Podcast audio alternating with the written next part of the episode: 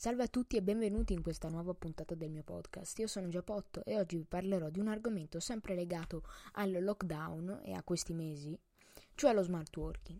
Da sempre si sono sperimentati molti modi di lavorare sul come ottimizzare il lavoro, sono stati condotti studi e ricerche sul come aiutare la difficile pratica di lavorare.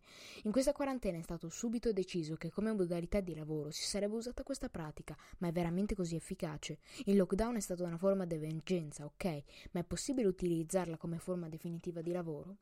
Lo smart working ha molti vantaggi, come il poter evitare il traffico mattutino durante il, ca- il tragitto casa-lavoro, diminuire drasticamente l'inquinamento perché si evita di usare mezzi di, di trasporto, avere i propri spazi e le proprie tempistiche per svolgere una determinata mansione, quindi meno stress, evitare di incontrare ogni giorno colleghi fastidiosi, rispettare gli orari del cartellino, eccetera.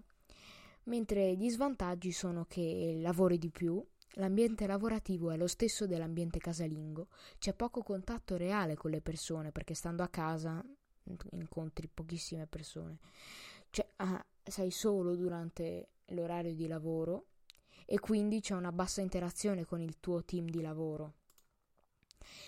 Questi sono solo i principali sma- svantaggi dello smart working, che rispetto a lavorare in ufficio ha degli svantaggi più personalizzati. Alcuni in più, ad esempio, si aggiungono se con figli per casa o, al- o in base alla grandezza dell'abitazione. Inoltre, lavorando da casa si rischia di perdere il senso del ritmo svago lavoro, portando quindi a perdere il controllo sulla propria routine.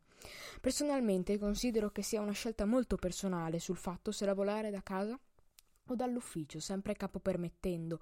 Anche per i datori di lavoro, infatti, ci sono dei, svan- svan- dei, vantaggi e degli svantaggi. Ad esempio, è molto più facile ed immediato controllare il lavoro dei dipendenti se stanno in ufficio rispetto a quando sono a casa e svolgendo il proprio lavoro a casa i lavoratori rischiano di fare meno parte di un team, di un gruppo di lavoro. Ne risentirebbe quindi l'affiatamento tra colleghi. Di pro per i dirigenti ci sarebbe una maggiore produttività del degli lavoratori. Vari studi hanno confermato che i lavoratori da casa sono più produttivi che quelli in ufficio, sia perché si lavora di più, sia perché lo stress è minore.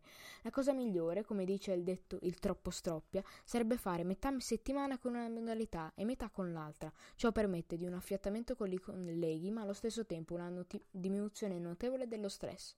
Fa in modo anche di non andare fuori di testa, andare un po' in giro, non stare sempre in casa, aiuta.